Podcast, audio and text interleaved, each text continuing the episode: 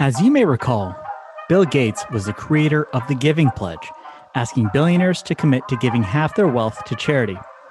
Little did he know, his charity would be called divorce. Ladies and gentlemen, welcome to Ruthless. Democrats are set to take control of the U.S. Senate, House, and the White House. This will go down as one of the most progressive administrations in American history. God willing, everything is on the table. You now can pass things without a filibuster threat. Oh, you'll regret this, and you may regret it a lot sooner than you think. You and I have a rendezvous with destiny. We'll preserve for our children this, the last best hope of man on earth, or we'll sentence them to take the last step into a thousand years of darkness. That's a good opener, man. That's underrated. It's so mean, but that's why I like it. I mean, going right after Bill Gates on the day he announces yeah. his divorce. There is no mercy. It's why we call this ruthless. Holy smokes. That's uh that is ruthless. That is I you know, it's not a good thing to try to be a billionaire tech guy, huh? You're losing your wife left and right. it's so so brutal.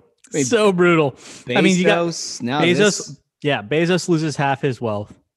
Now this, it's like it's something in Seattle. If I were in Seattle and had a successful tech company, I would just not get married.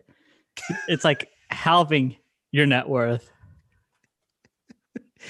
Well, didn't I read something about Bezos and his wife ending up with a gym teacher or something like that? Yeah. So his his uh, after their divorce, I want to say it was like in the past month. Uh, Bezos' ex-wife announced she's marrying just just a high school science teacher. Yeah. Yeah. And and she said he's going to help me decide how to spend my money on charity. Which man, what a gig! What a gig! Man, I mean, here's the thing: is like if I were Bezos, that would suck. But he's already made up all that money and more. But still, still, even a penny of the money work for, and it's like, yeah, this this high school science teacher is going to help me figure out how to spend the money of yours I took. Mark, I think you ought to try to marry Melinda Gates. I mean, I'm, you know, I'd be open for I didn't even say people for ideas. I'm going to get in trouble. That's an idea. I'll say that's an idea. I would, uh, I would, I would love if Melinda Gates just converted her her half all into Apple stock, just to really, oh, just to really own Bill. so brutal. Or if she's got like totally divergent ideas on their philanthropy, and it now comes out that she like hates Africa.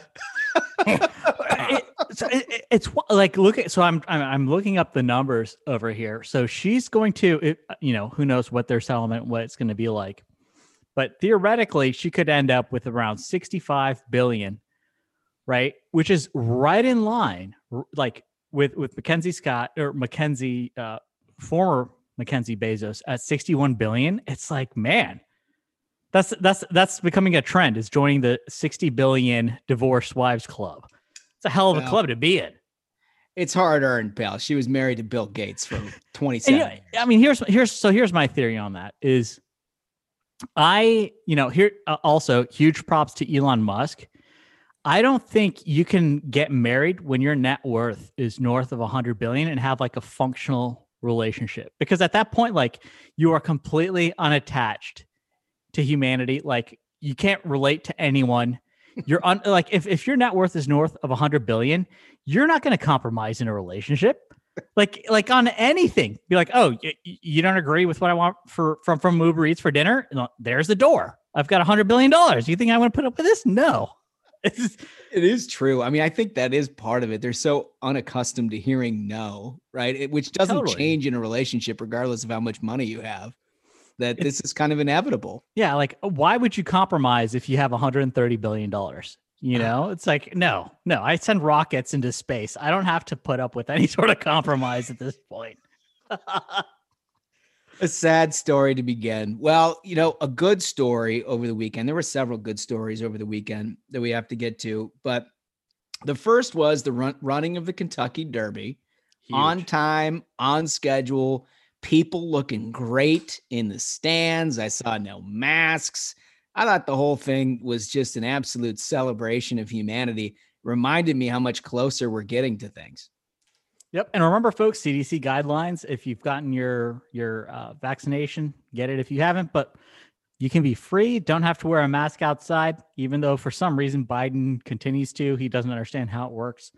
Um, I think there's a lot of libs that don't know how it works. Before we get into the Kentucky Yeah, Derby yeah. thing, I noticed uh, so also over the weekend, DC, the mayor Bowser issued this proclamation that she was going to rescind the max or the mask ordinance for people who have gotten the vaccination, right? And and she announced it and it was great fanfare. Everybody was like, wow, that's really terrific. The city's getting back to normal. And then like a couple hours later, she just rescinds it. It comes back the other way. She's like, oh no, never mind. it really has become this insane thing where they never want to take the masks off. Where I mean, every if every living human got the vaccine, they'd still be like, well, you know, uh, there still could be a chance that somehow some super super virus can be transmitted among vaccine people. So you have to be courteous and wear a mask. It's so weird because Yeah. it completely contradicts what the CDC, what all the experts are saying. They just want to wear these masks forever. It's becoming it's incredible smug. It's it's becoming more social than scientific. And i mean i can't speak for everywhere obviously. You know if you live in a part of the country where people are are rational god bless you.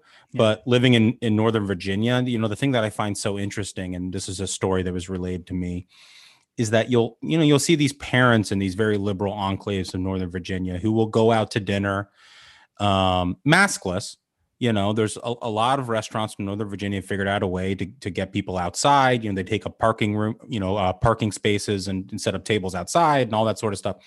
These parents will be out there maskless enjoying dinner as they should. And then they go to the soccer game on saturday and they got all the kids in masks. Totally. you know and it just becomes this social pressure thing where it's nobody wants to be the first one to be like hey this is crazy right Yeah, It's totally. it's absolutely a social pressure thing. And I, you I've know, experienced it firsthand. I've seen, you know, I've gone to a couple of parks on the weekends where you watch people walking around and like literally everybody's wearing a mask, and you're like, Jesus. I mean, for me, I'm like, do I really want the hassle of some wine mom coming up to me and nagging me down because I'm not wearing a mask? Like, I at some point, I'm like, just give me the goddamn mask. You know, it's like I just don't want to deal with it. it, it ju- was so great when I was in Florida of like I've gotten both my shots. And I'd have to keep reminding myself, you know, once I'm outside, oh, I can take this off. It's so amazing, you know, that that you have a state where people are following the CDC guidelines. Everyone kept saying, "Oh my God, DeSantis is going to kill everyone." When when Florida has fared far better than so many of these blue states, far better, and it's just like it's amazing how there's just this reluctance among liberals thinking this is a political issue when they'd been just pushing this idea of you have to trust the science you have to listen to the experts and the experts in the science are saying take your mask off when you're outside and vaccinated and they're like no I mean, the ultimate problem there, Holmes, is like at some point we just have to stop being cowed by these people, you know, because No, it I really is just the one per it's it's the one percent of the liberals. Really, it's just like any sort of social situation where you know you got the one person who everything has to be their way and they're Mhm. really annoying on the PTA board or whatever. Like those are the sort of people who enforce this outside mask bullshit, right? I agree. So it's I like we got. I, I- feel like what we got to do in DC is like start working up to like the chin diaper. You know, the ma- the mask on the chin. Yeah. So You you, know. got it. You just chosen not to wear it. Well, it's not. Yeah, I, I'm I'm I'm following CDC protocol. I'm wearing my chin diaper in case I go into a confined indoor setting in which it's required. Um, but I feel like that's kind of step one, right? I feel like that's probably right. Well, listen, I'll like let's back to the Derby. I know just I mean people had great stuff going on. I saw Tom Brady back in action, Yep. like the stars were out. It just felt normal again. And Smug, I'll give you credit for one uh component of this. You did not pick the winner. so folks i picked the winner You didn't pick the winner. everyone who listened to the previous show knows i picked the winner i said you, You did bet not on pick the winner, but you did you did sing the praises of Bob Baffert, as Yep. all of us did, but mm-hmm. you were particularly effusive, which again, never bet against Bob Baffert in the Kentucky Derby. I mean, there's a few rules in life, you know. It's like death, taxes, Sunday Tiger, and May Baffert. That's Just- right. They always deliver, folks. They it's all- incredible. It's incredible. I, I we talked about it on the last podcast, but it was it's almost like Bob was kind of sandbagging his own horse. He was like, "Yeah, I think top so. five, top top, you know, top ten, but you know, he's not going to win it." And it's like, man, I, man, l- I love that he played it like that. I mean, the guy. It, it, there, there's so much to appreciate about the guy. Number one, he's got like that like boomer swag. Oh, you know, totally. he's got the boomer cut on the suit. Shows up, gets the job done, and that he it, it was total sandbagging. Duncan nailed it, where he was like, "Yeah, you know, I, I gotta like our horse's shots because no matter what, no matter who you are, when you show up with your horse at the Kentucky Derby, you're like, okay, which horses are with Bob? You know, that's the one you got to keep your eye on. And he just like got in stealth like. He's one of those dudes, and I'm sure women there are there are women like this too. But he's one of those dudes that you notice their sunglasses Yeah. always are perfect. Right? Every time. Oh, like swag as hell. You're like, dude. "Hey, dude, what kind of sunglasses are those? Every literally every Yeah. time I see him, I'm like, what kind of sunglasses are those? And and because like this time he had like a two-tone blue tint to him. Yeah. It was like uh, you know, they're like very few dude. Like Eric Church is one of them, right? Where you look at his sunglasses, you're like, what kind of sunglasses? are they? I want those sunglasses. Every time Bob Baffert shows up at the Kentucky Derby and it's never the same set of sunglasses, I'm like, what are those? yeah, he crushed, dude. The silver mane, Right, on the right. track, He- just crushes it. He looks like a majestic lion. yeah, You know? dude. That is, He really that's does. the Baffert look. If Yeah. I So, look I- you like know- he does when I'm 65, I'm going to be the happiest man in show business. Seriously. I mean, he's really got the job, dude. Just race horse. You just race the ponies, drinking bourbon in Kentucky. You can't beat that. Well, let's be honest. Doesn't look like he's like in the mud hauling them things around, anymore, right? I mean, he's presiding, but he's deserved it because good lord, has he got a record? Unbelievable. Yeah, yeah, huge winner. Congratulations to him.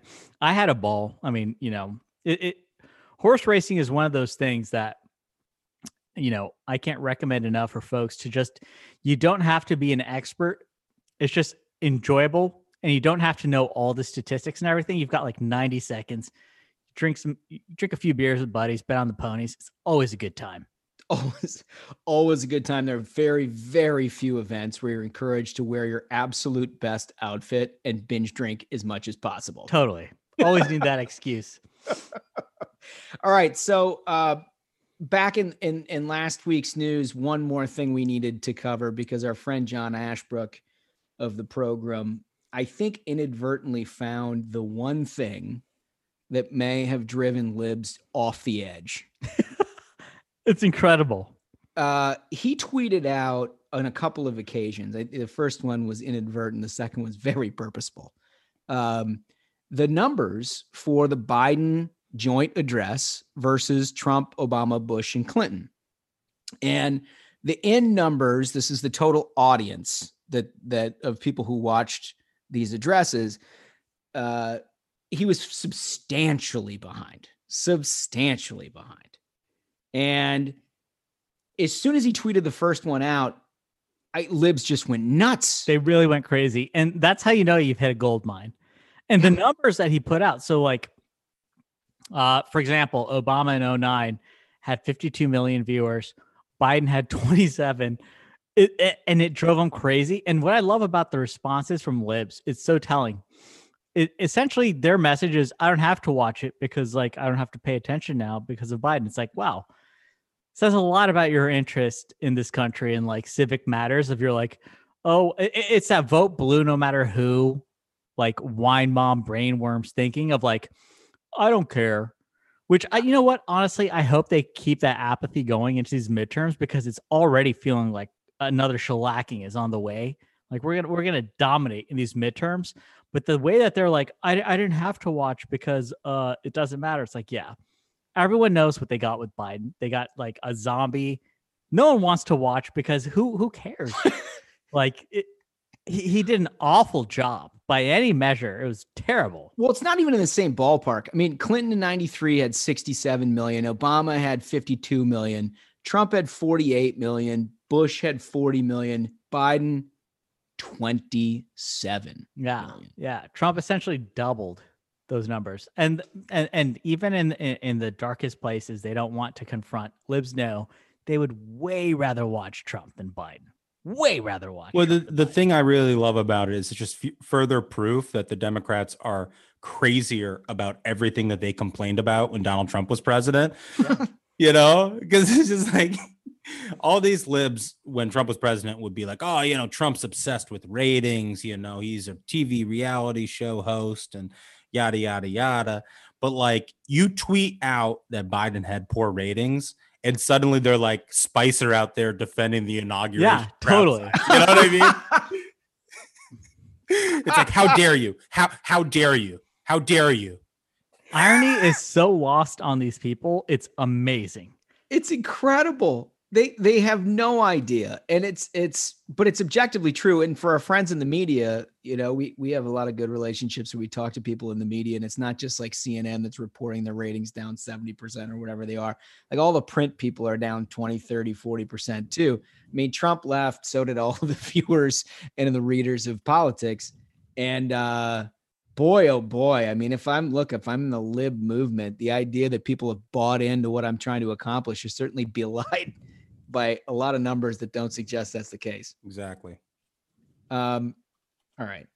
So we it's it's Tuesday, and we like to have a spicy show on Tuesday. And there's no better way to spice up this show than bringing in our very own Hollywood Hen. Hollywood Hen, how are you? I'm great. Ready to give you guys some good scoop for the day. What do you got? Well, I have a couple stories for you that I think will be interesting. Um, first up is Elon Musk is going to be hosting Saturday Night Live this Saturday, May 8th, with your girl Miley Cyrus, actually, Holmes. Yes. Um, Holmes is a is a big Miley Cyrus fans for those who didn't know. Mm-hmm. Um, but when it was announced that he was going to host, he got some serious blowback from journos and he got kind of shaded by some writers and um, cast members of, of SNL um, on the show. And people didn't seem overly enthused to be working with him. And so it's caused quite a stir. And when Miley Cyrus was promoting um, the interview and tweeted out about it, and she and Elon kind of had a little Twitter back and forth, she was getting hammered by her fans saying, You don't have to support this guy. Really? Yeah he said, You don't have to pretend to support him for the show. We know you don't really like him. Going crazy. So come on. This is so to, insane. He seems to have really struck a nerve um, with the the pop lib pop culture. You know, I, I think this is this is very telling. This is so telling. So number one, I saw I saw some polling information that had like I want to say it was 70% of, of, of the general public in the US has a positive opinion of Elon Musk right? It's basically just like journos and like truly brainworm libs that hate him.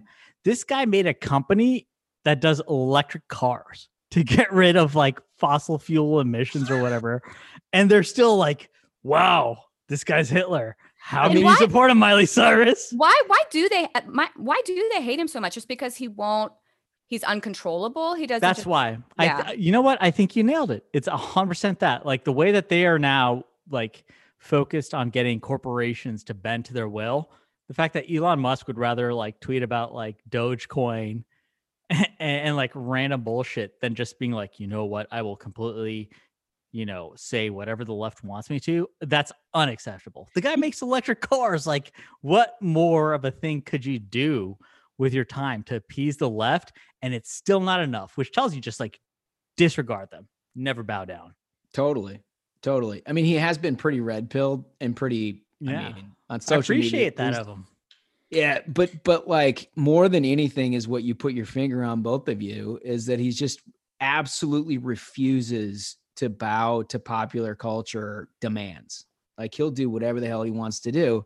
Yep. And so so they're running him out of time. How does Miley take it? Does she does she try to say anything or what did no, she do? No, so um she didn't comment in the story that I read, but they, her people were like, Miley's used to controversy. It doesn't really faze her if people yeah. are upset about her tweets. That's what I'm talking about. Yeah. that's what I'm talking about. That's my kind of rock that's, star. That, right that's the takeaway. Is like you just cannot listen to these people. They are completely irrational. Well, right, yeah. and and I thought like SNL used to be a subversive place where people went, yeah, you know, for a counterculture opinion, and now it's just sort of been absorbed into this like prevailing liberal popular culture. It's just it's so pathetic and of course inevitable. Well, two things. One, credit to Lorne Michaels for putting him on, right? Yep. Because to your to your point, you're right. It has always been a place where you could have sort of counter opinions, and apparently that's what he's trying to do here. But two, look, I, I think that we've got this is media today. Everybody's built their entire subscribership, their viewer base, all of their advertising analytics based on a far left progressive, you know, base of population. You know, our, our people are not hanging out watching NBC at 11 o'clock on at, at night. They're they're doing other stuff. Their people that's what they're doing, right? They're subscribing to the Washington Post, the New York Times. They are watching, you know, all kinds of CNN and MSNBC. Can I have can I have my based take on that? Oh yeah, please. So number one, I've I've pushed this theory, and I, I still believe it in my heart to be true to this day. Essentially, SNL is only watched by like journos at this point. They're the only people who really care. Number two, the reason conservatives don't really watch SNL or care about it is because they have other things to worry about, like a family or like going to church on Sunday. They don't need to sit there and watch a show way past its prime, whose only punchline is like, "Hey guys, Orange Man bad, right?" Clap, Yeah. clap, clap. Like no one cares. No one cares. They lost all their semblance of being this like edgy, on the cutting edge of comedy when that's all they had left. Like 10 years, like, you know, I sound like a boomer here. Apologies to the youngsters, but if you watched SNL 10 years ago, they had jokes that had to be funny. It's crazy. They had to Totally. actually make people laugh. And And- now it's and just like, yeah, now it's just like a, a, a- a completely left wing political like powwow of, hey guys, we're right. Orange man bad, right, guys? And that's all that they can try to do to get claps. Well, yeah, th- that's absolutely right. Like the the whole point of SNL was supposed to be irreverent. Like you're supposed to be able to make fun of everyone, and and and everyone everybody's ox gets gored at some point. Like that's the whole point of comedy. I think we've made more jokes about Republicans on this show than SNL has made jokes about Democrats. Totally. No question. With no question. I mean, like their joke on like Elizabeth back during the primary, their whole joke on Elizabeth Warren. This was their edgy take, which oh, she's kind of a bookworm. She's really prepared. Yep. That was their joke. Isn't that something like what you know? This is some behind the curtain stuff, but like when we when we are are writing the show, coming up with topics, we know we have to be entertaining. There's no like cheat code of where we can just say, "Oh, Orange Man bad." Like we actually focus on trying to inform and entertain. And SNL, that you know, their obligation has become completely, you know, opposite of what comedy is supposed to be, which is It's kind all- pushing the envelope for laughs. Mug, it's all pop culture. Like I think SNL is just downstream from that. You know, maybe Lorne Michaels is trying to do that, fight it a little bit with this booking. But I mean, all of pop culture. You watch the Oscars, right? Mhm. I Yep, mean, yep. or or not watch the Oscars. or not watch the Right. Oscars. Yeah. Right. It's Right. all it's all pablum for seal clapping liberals. It's just garbage. Yep. I love it. What else do we have, Han? Well, the next topic it troubles me greatly.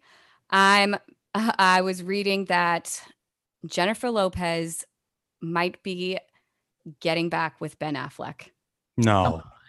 I'm really hoping good I'm really hoping this is not true. So I read an article that after her breakup with A-Rod, she has been um, seen with Ben Affleck a couple of times, going to him for quote unquote support. They've been friends forever, which is definitely not true because they were both like married to other people. I highly doubt their friendship remained remained intact over the past like decade. I support this so much. No, no. and So so much. he was there. He apparently came. They did um this Vax live concert over the weekend, and he was there.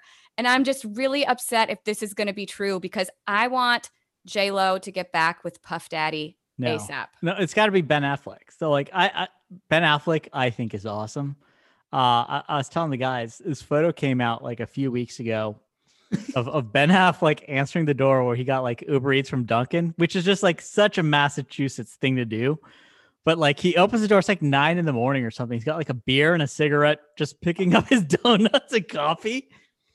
And all the guy wants to do is just like drink, gamble, and smoke. That's all he wants to do. Like, I don't think you can find a paparazzi shot of him in the past five years where he's not smoking a cigarette, just looking like it's time to hit rock bottom. Which normally I like kind of the like that kind of vibe for my celebs, but for some reason them as a couple, I just it just doesn't do it for me. Doesn't I don't know if it was I don't know if it was like Gigli or whatever that was. I just feel like when they were together before, it was just not J Lo's best. So hmm. Hen Hen, whatever happened to Jennifer Gardner? I thought she was. I can't keep up on all this. I thought she was with Ben Affleck. Yeah, so they got they have three kids. They got divorced. Um, she's great. I well, love. She her. said she she's said great. that he drank too much and gambled too much, which is why I 100% take Ben Affleck's side. You would 100%. take Ben Affleck over over over J Lo and P- and Puff Daddy though. Absolutely. Absolutely. I feel it, like I feel like Puff Daddy and J Lo were like the pinnacle of all that was great about 90s and like the rap scene and pop culture and everything. No, it, it, it's bro code. If you've got a guy who has obvious gambling problems and just likes to rip cigarettes all day, that's whose side I take. Like without a doubt, every time. Every time. I'm not opposed to that. I'm just saying in, in Jennifer Lopez's interest, she's been hanging out with a professional athlete for the last few years. She's managed to defy gravity. She looks absolutely incredible. Yeah. Yes. I think if she goes and hangs out with a dude that's like you know, drinking all hours a day, gambling and smoking. She's probably probably not going to keep that up. I don't See, know. I, su- I support rock bottom dudes. That's like if that's you're it. listening, that, I, I, I, got a pack of prominent lights. Gas up the jet. Let's hit Vegas. I'm on. I'm on. Support I, have been converted. I've been converted. I'm on smug side now because Ben Ben Affleck's definitely in his dad bod mode. Yes. So yeah, I mean him being able to pull Jennifer Lopez still, I'm on board now. You've I'm still it. I'm just I'm not going to believe this until it's really fully confirmed. I'm just hoping she's just it's just a shoulder for her to cry on and then she finds someone much better. I will say I do want to bring up A-Rod as if this guy could be a bigger loser. after after they broke up, after it was announced that they broke up, A-Rod went on Instagram live or Instagram video. Oh no. And just did a video of all of the pictures of them together no. in his house to, to the soundtrack of Coldplay's Fix You. Oh my god. You guys. No. That's some real cringe. No. I, it was I I I could not it was awful. Awful. Wait, so I mean that good that actually, god that is cringe. That, that, it gives there's an actually cherry on top here is the fact that she is leaving him for a Boston Red Sox fan who drinks beer and smokes cigarettes all That day. is pretty. Yeah, uh, yeah, Maybe get, it's just the get on the team. Get on the team. Holmes. You can't simp like that. Can you believe this? The guy's like playing Coldplay to pictures of them. Like, no, you got to cheer for the bro with a drinking problem who likes to gamble and smoke. Like, ah, like very simple choice. Simple choice.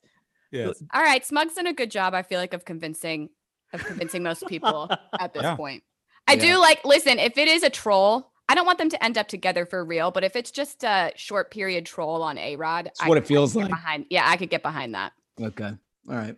Um, and then last, one quick update for you guys. It was reported over the weekend. Um, this is a Britney Spears update that um her dad has claimed in some of the court documents that she suffers from dementia, which might be one of the real reasons um, or not i don't think it's i don't think that's real but one of the reasons why the conservatorship has stayed in place for so long because that's some of the health records that the judge is seeing.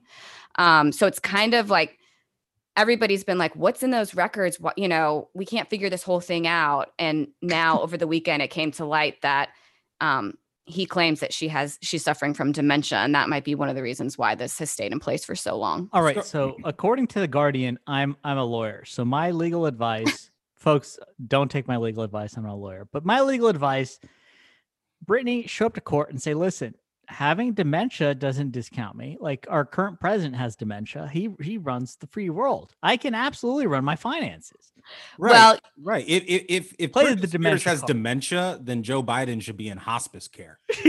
like, I mean, she had like a residency in Vegas. That's right? that's the thing. She's had a residency for years in Vegas. Has and and she toured for a little bit too a couple years ago. It doesn't so make any sense. There's no way she could sing, remember, dance, co- very complex right. choreography and dance routines, and do all of this and have dementia. It's a wild claim. It's, it's, so hilarious. It's so hilarious. Well, like, Smug, she is. Dad plays the dementia card. I mean, she was Britney. with that Federline dude, right? I mean, um, that, that's a, there's that's a mental disorder. Dementia. It's a Absolute dementia proof. But I would just be like, so dementia's a given. All right. You got to go beyond the dementia card. and you have to say, listen, all right, so we got dementia. Big deal. Big deal. I can still run my own money. I could run the country. Britney should primary Biden. That if, if that were her, that'd be my play. A lot of people would actually support her in that race. oh yeah, Britney destroys Biden. Forty states. Britney's 100%. based as hell. She can't. She can't say it because she's a Hollywood. Uh, yeah, remember she loves. she loved W. She she supported the president mm-hmm. back in. Like yeah. So are we going to hear from her or not? Like, yeah. I'm so the other news there is that um, her lawyer is petitioning or asking the court if she she wants to speak in front of the judge and in front of the court, and so um, they're trying to work that out now. And it could be um, the hearing on June 23rd. Brittany might speak and tell her side of the story, which yes. fingers crossed because we all need that because there's just too much fake news. He said, she said out there. So we really, I I've put it on my calendar, June 23rd, big day. Well, we know that Hollywood Hen will follow that uh, in and out and around the clock. Hollywood yep. Hen, thank you for this update. It's fantastic. Yep. Thanks for having me on. Fellas, let's play a game. And I don't mean just a game. I mean, we need to play a game that we haven't played in several months. This is a big one. Yeah. It's Spot the Dem Operative. Oh, this is a fun one. It's tough. It's a tough one. I oh, it's so tough. Essentially, it, the rules of the game are, you know, we have tweets read out, and and we have to guess whether it is a dem operative or a quote journo. Yeah. Right, right, right. And and so I I read them out, and there's four tweets or statements, three of which are from journalists, and one is from a Democratic operative and Holmes and Smug have to decide who is who.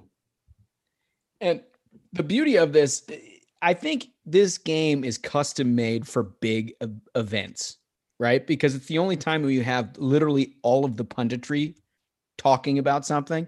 So they really take their masks off because they're on TV all day, they're on Twitter all day, and so they're ready to let it go. It's not just sort of the in and out. Like you get this right. kind of from time to time, but when you have a big event like a joint address, it really comes to fruition. I love this idea. I love this game. Okay. Um, so you want me to read all four? Okay. All right. Let's we'll get started should here. we go one at a time? Should we should yeah, we one at a time and we'll guess it. And then if it ends up being, I don't know. Well, it should be best of three, right? No, I I I I think I think what we do is I I will read all four and then Holmes, you have to decide tweet one, two, three, four. Yep. Which one's the demo? Well, we can talk it through a little bit. Do you, you do the same? Yeah, no, I'm I invite the commentary around each tweet. So let's go here with tweet number one. Hearing it all laid out, it's pretty astonishing how much has tangibly changed in Americans' lives in the first hundred days of this presidency more than a million new jobs, $1,400 checks, and most importantly, vaccines now available to every American. That's tweet number one. Ooh. Ooh. It's going to be that's, tough. That's very tough. That feels very dem operative. I mean, it's look, that's what they said is the top line talking point in the fact sheet the White House put out, right? So, mm, okay. Tweet number two History will show he was indisputably the right president for this critical moment. So proud. Hashtag join address. So proud. This is insane. That better. Okay. I mean, I think what's insane is it's so difficult to decide whether this is a journal or an operative. It's insane. That's pathetic. Okay. Tweet number three. It is hard to imagine any other contemporary politician making the speech Joe Biden did Thursday night, both channeling our collective sorrow and reminding us that there is life after grief. it's it. I'm not going to so over the top. Oh, it's oh, it's. I'm going to give away my thinking on that one. I'm going to give away my thinking. West Wing. Yeah, this is someone whose brain has been corrupted by West Wing, thinking West Wing is real and not a joke. That's, but that's Journo West Wing right there. Yeah, it's yeah, so that's giving that's. I mean, the thing is, is that I was thinking the exact same thing. Is the problem with journos? There's there's so many. One of them is they're all like early twenties, growing up thinking West Wing is real and not as it was intended. West Wing is supposed to be a comedy. You're supposed to laugh. they all thought it was real and like now they want to be journos. That's the problem. I agree. That's that's total journo. Romantic. It's very romantic. romantic. Unreal. What is wrong with these people? Tweet number four. It's honestly genuinely rare that a president can give a speech like this 99 days into his term and point to this scale of achievement. Some of that is the good luck of timing, but they've made promises and then kept them on the biggest stuff they ran on. Oh, man. Okay, so how do you want to work this? I mean, just I'm I'm blown away by this. All I got my picks. That is just like all of them were disgusting. Is the thing. The curation, I really appreciate yeah. the curation. You know, you know, the team works very hard. Well done. Um, do you if want me being honest? All four should be operatives. That's that's how sad the well, state are. of our journalism is. Smug, they that's are. Right, that's right. They are. That's the secret. Um, all right. So I'll walk you through my thinking. Okay. Okay. On one, hearing it all laid out, that sentence says to me something that no operative would concede. All Dem operatives that I know pretend, whether they know it or not, to be in the know, that they've already been briefed yep on the contents of the speech. You wouldn't hire them if they weren't in the inner circle. So hit, hearing it all laid out is something they cannot say, even if they wanted to. Wow. Two. No, let me skip it. Three. We covered it. Definitely a journo because of the West Wing. And then four, I feel like it almost has to be a journo again because there's that separation from the event. They're they're talking about some of it is good luck. Mm-hmm. I don't think that any operative would concede good luck on the Democratic side. Republican operatives, we concede good luck all the time. Democrats, they're just joyless assholes. They really are. And their operatives are the worst. And I they, know many of them listen. They know, will tell you that it has nothing to do with luck when it has everything to do with luck. So that leaves me with number two. I believe that number two is the operative. Okay. So, uh, Duncan, can you reread one? I can.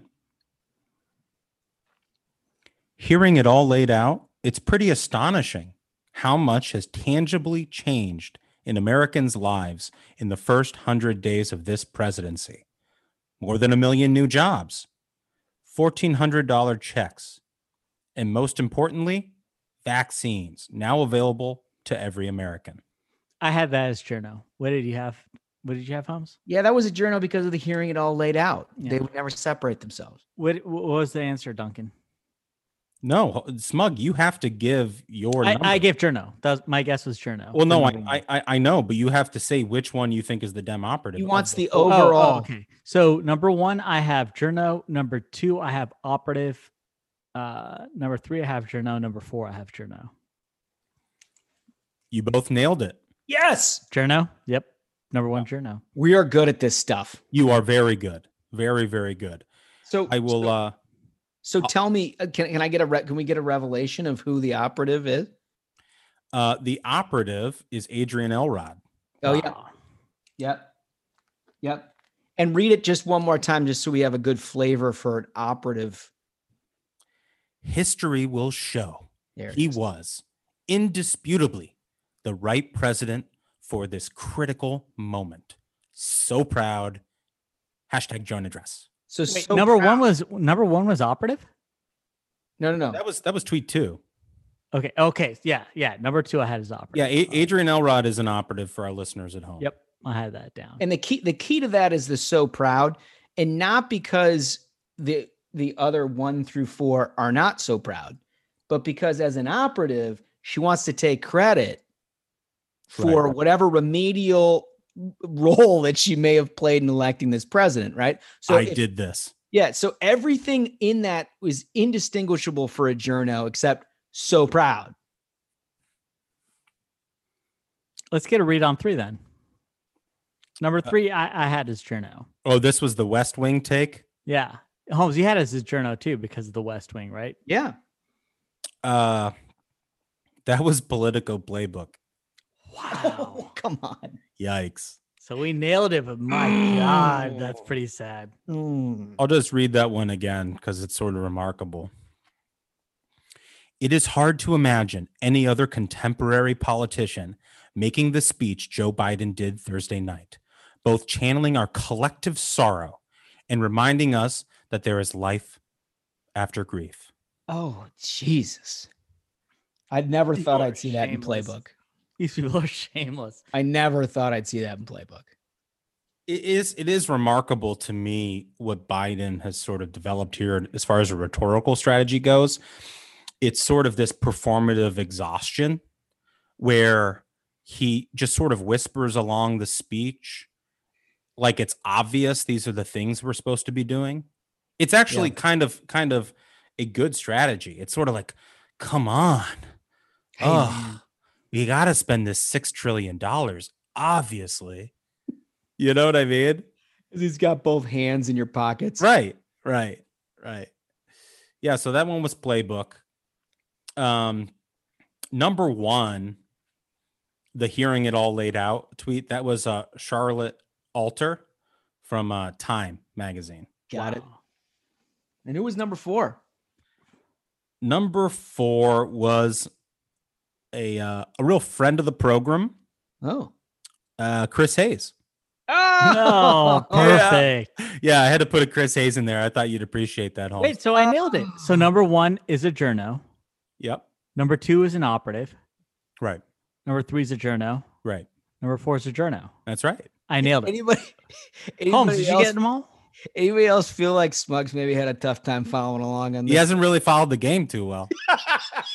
We could have done it the easy way, one question at a time. I don't like to read, folks, but I, I but I nailed it. So so yet again, I win, Yeah, right? you're a winner. You're Yeah, a there we winner. go. Just like Medina Round of Spirit. applause. Just like I said to everyone, you know, Baffert's horse wins. I said hands down. Oh, oh. Okay. All right. So moving right along, there is very important news that came out of Texas over this weekend. And if you listen to the Ruthless podcast, you damn well knew that this was about to happen because we've been talking about this for absolute months. While the rest of the country of punditry and lib journos and all of the nonsense that you hear in the American media about about Trump versus Cheney, about uh, the rift in the GOP, about how is the Republican Party ever going to be pieced back together again? Well, surprise, effing surprise. Texas, the first election out of the gates was a blowout for Republicans. Let's go. Let's go. Let's go. And it's a blowout on all the right reasons. There wasn't like some terrible Democratic candidate. It wasn't like there was issues that were being debated that were separate from the national issues that we're discussing. It's not like there was something that's just completely unrelatable to what we're having in national politics. It was a, a congressional race, and then it was a couple of ballot questions that I think, in my view, and Duncan and Smug, you let me know what you think, but in my view, set a table for what it is that Republicans are doing right now and why it is that I believe, in my view, we're going to have a massive midterm. Yeah, no, I agree, I agree 100%. So first to the issue of the uh, Texas 6th special election, it was a it was a jungle election, right? So all the Republicans and the Democrats ran on the same ballot um, you know, to see who would would fill that vacant seat.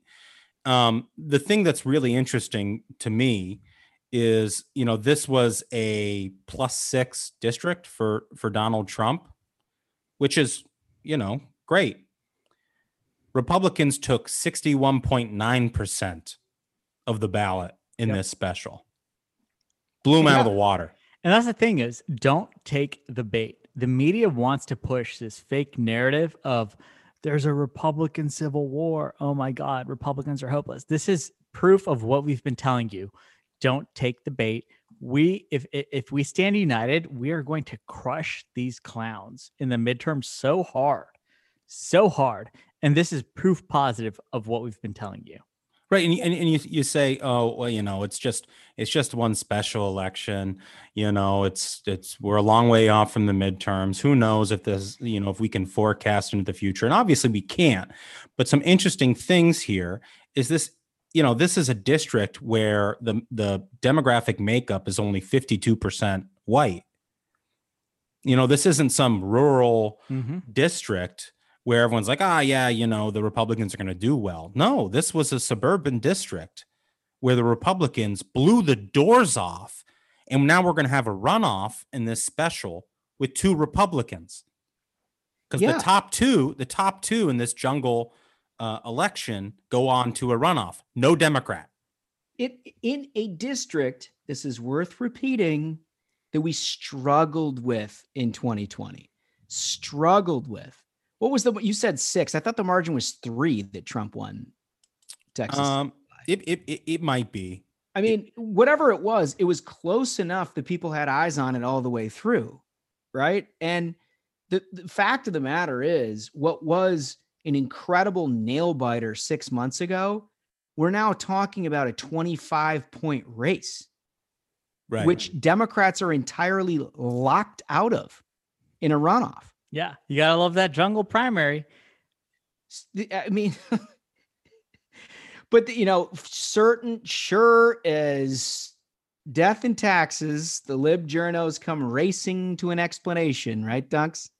Yeah, that's right. I mean, you, you hit the nail on the head. It was obviously a tight race in 2020 but we have uh, you know the pundit class basically hand waving away the implications for the democratic party writ large for the midterms. We had dave wasserman say the DCCC et al will get some flack for sleeping on texas 6 leading to this poor showing.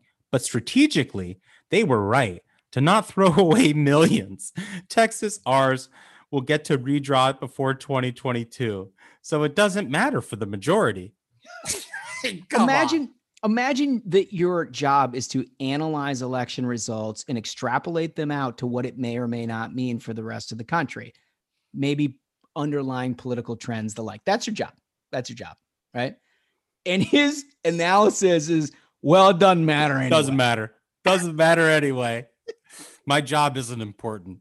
There's a 17 point swing in six months and he's like, bah, same population. Bah. It's insane. It's insane that the takes that they have to try and come up with to explain this when we are looking at if we stay united, it's a tidal wave. We got a tidal wave on the way, and they just don't want to see it. I mean, it's incredible. Ben Jacobs had one too. He said, uh, would note that this also one aspect where a lockout in Texas 6 might be a net plus for Dems. Incredible. If they made the runoff and then got blown out in a suburban Trump plus three district, it would have a really awful, awful omen for the midterms. Again, yeah. Again, we already had the omen. Yeah. This, this like, was the fucking omen. What are getting, we talking about? Getting locked out of, of election the day the is omen. not an omen. Like, but this is, wake no, up, this dummy. Is, this is the telling on yourself part. Yeah, right. This right. is yep, why you that know that these people are so full of shit yeah. because what he's talking about is the perception in his newspaper actually playing a role in how people vote, which nobody fucking reads. Right? Nobody cares what you say in your newspaper. It's how you actually vote. How mm-hmm. they voted was a 17 point, sw- no, 25 point swing. Yeah, I can't reiterate this enough, folks. This is a district that was 22% Hispanic, 20% Black, 5% Asian, and the Dems were completely locked out of a runoff. Wow. I mean, but there's but there's wow. more. but wait, there's more. There's more.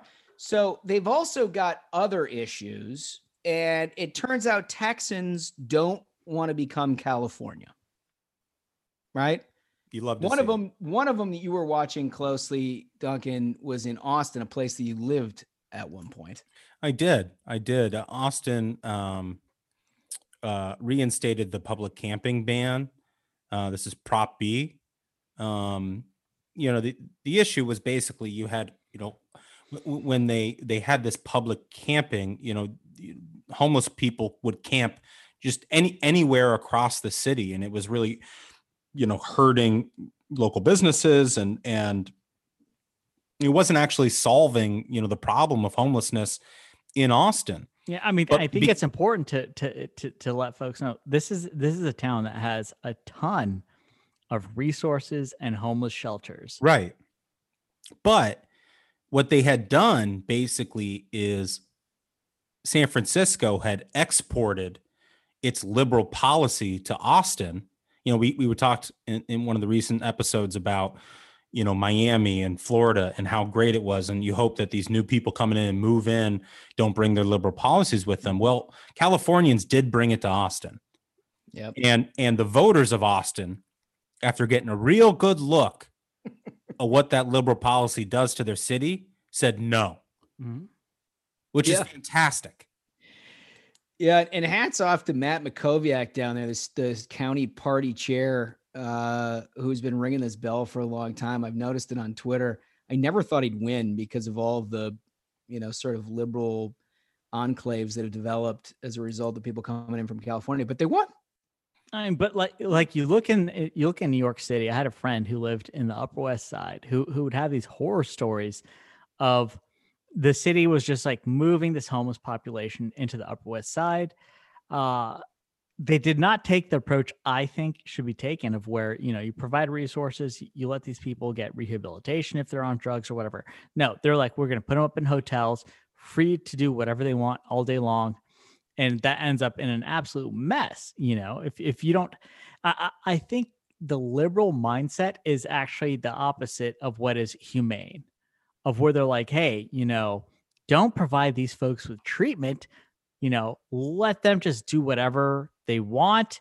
You know, don't provide any kind of a support system. It's okay. It's almost like how they were saying knife fights are normal. It's like, right. Yeah, letting people shoot heroin on the sidewalk is very normal. Right. It's this patronizing, soft-headed do-goodedness mm-hmm. of liberal policy. That's exactly it. That, that that exacerbates the problems in these communities. Absolutely. 100 100%. You hit the nail on the head. It doesn't solve any of this stuff. And it wasn't just the camping issue in Austin. They also voted against what they were calling the strong mayor prop. Oh yeah, what what was that again? Well, so basically would empower uh, you know, um, Mayor Adler to have more authority and the voters of Austin were like, "No, no, no, no, you've done enough, sir." Wasn't he the original uh COVID camper? The, the yeah. guy that that, right. that took off for somewhere else in the middle of the initial right. lockdowns. Yeah, no, absolutely. and the thing that's really interesting here, guys, and it's like back to what we were saying earlier about how how the media wants us focused on Trump versus Cheney, and is there dissension within the Republican Party? What you're actually finding is there's actually some of these liberals who are pretty common sense at the local level. Yep. Right. And we've been talking about this for months with the schools issue, right? With getting yep. schools reopened is that if you could go to the local level, the grassroots level, and and and and talk to voters one on one, you could convince even some of these Democrats that what these liberals in power want to do is wrong. Right. And it's not just in Austin. In Dallas. Well, um, well hold on. But wait, there's more. Exactly. There's more. There's more.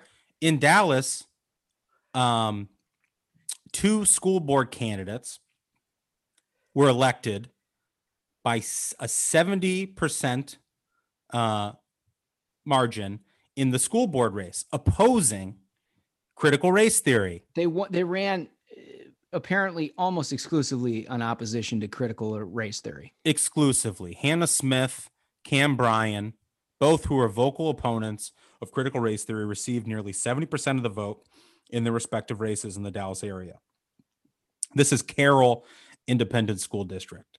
You love to see it. You know, so I, I've seen some messaging on this. Like NBC had that had that tweet that just got ratioed to hell and destroyed, saying that like Republicans uh, oppose anti-racism. It's like no. Here's a messaging: Republicans oppose neo-racism because that's what CRT is. Critical race theory is neo-racism. They want to segregate, you know, uh, college graduations. They, they they want to divide and conquer so when you think of of CRT and and all the garbage that they're putting into public schools, it's neo racism. That's the label that should be applied to it. That that's what it is. I mean that that's definitely what it is. And you see it starting to pop up here on the national level too. I mean this has been bubbling around in school districts across the country. We've seen it in Virginia and, and elsewhere that we've covered on the program. And then last week there was a, a, a regulatory proposal that came out that I think I don't know if I have this exactly right, but the Biden administration essentially wanted to award grants to school districts that engage in the 1619 project, right? Or, or elements of the critical race theory, which of course is exactly what we've been talking about all along.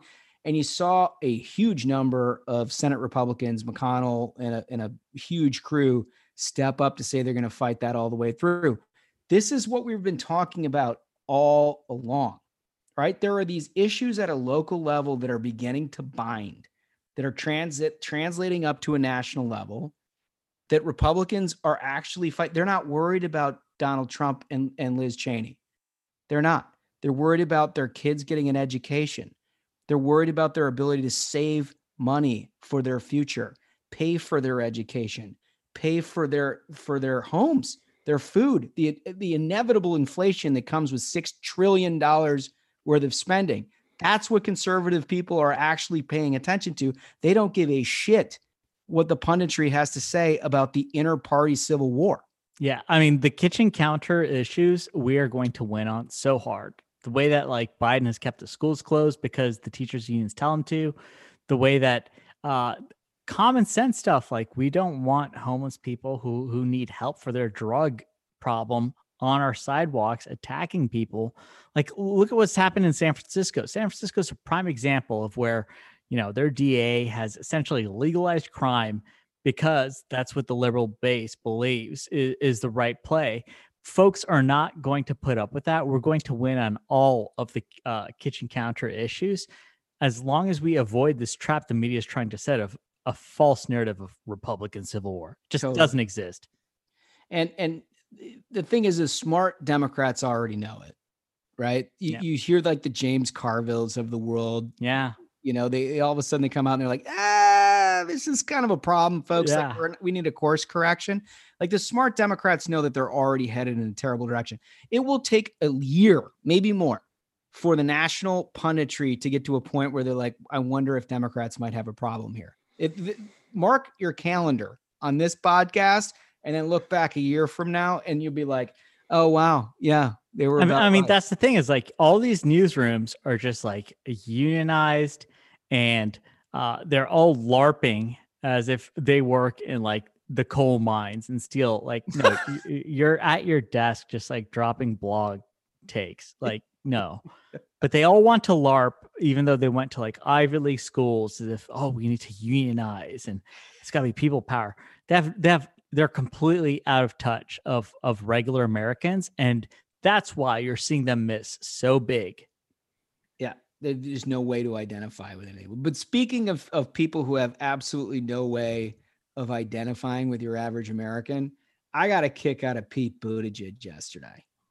I mean, so this dude's job apparently is to implement the trains agenda from the Biden administration, which is best I can tell is an infrastructure plan entirely derived from the fact that there's an 80 year old guy in the White House who used to ride a train to work every day. So now the rest of America has to deal with the choo choo. The choo choo.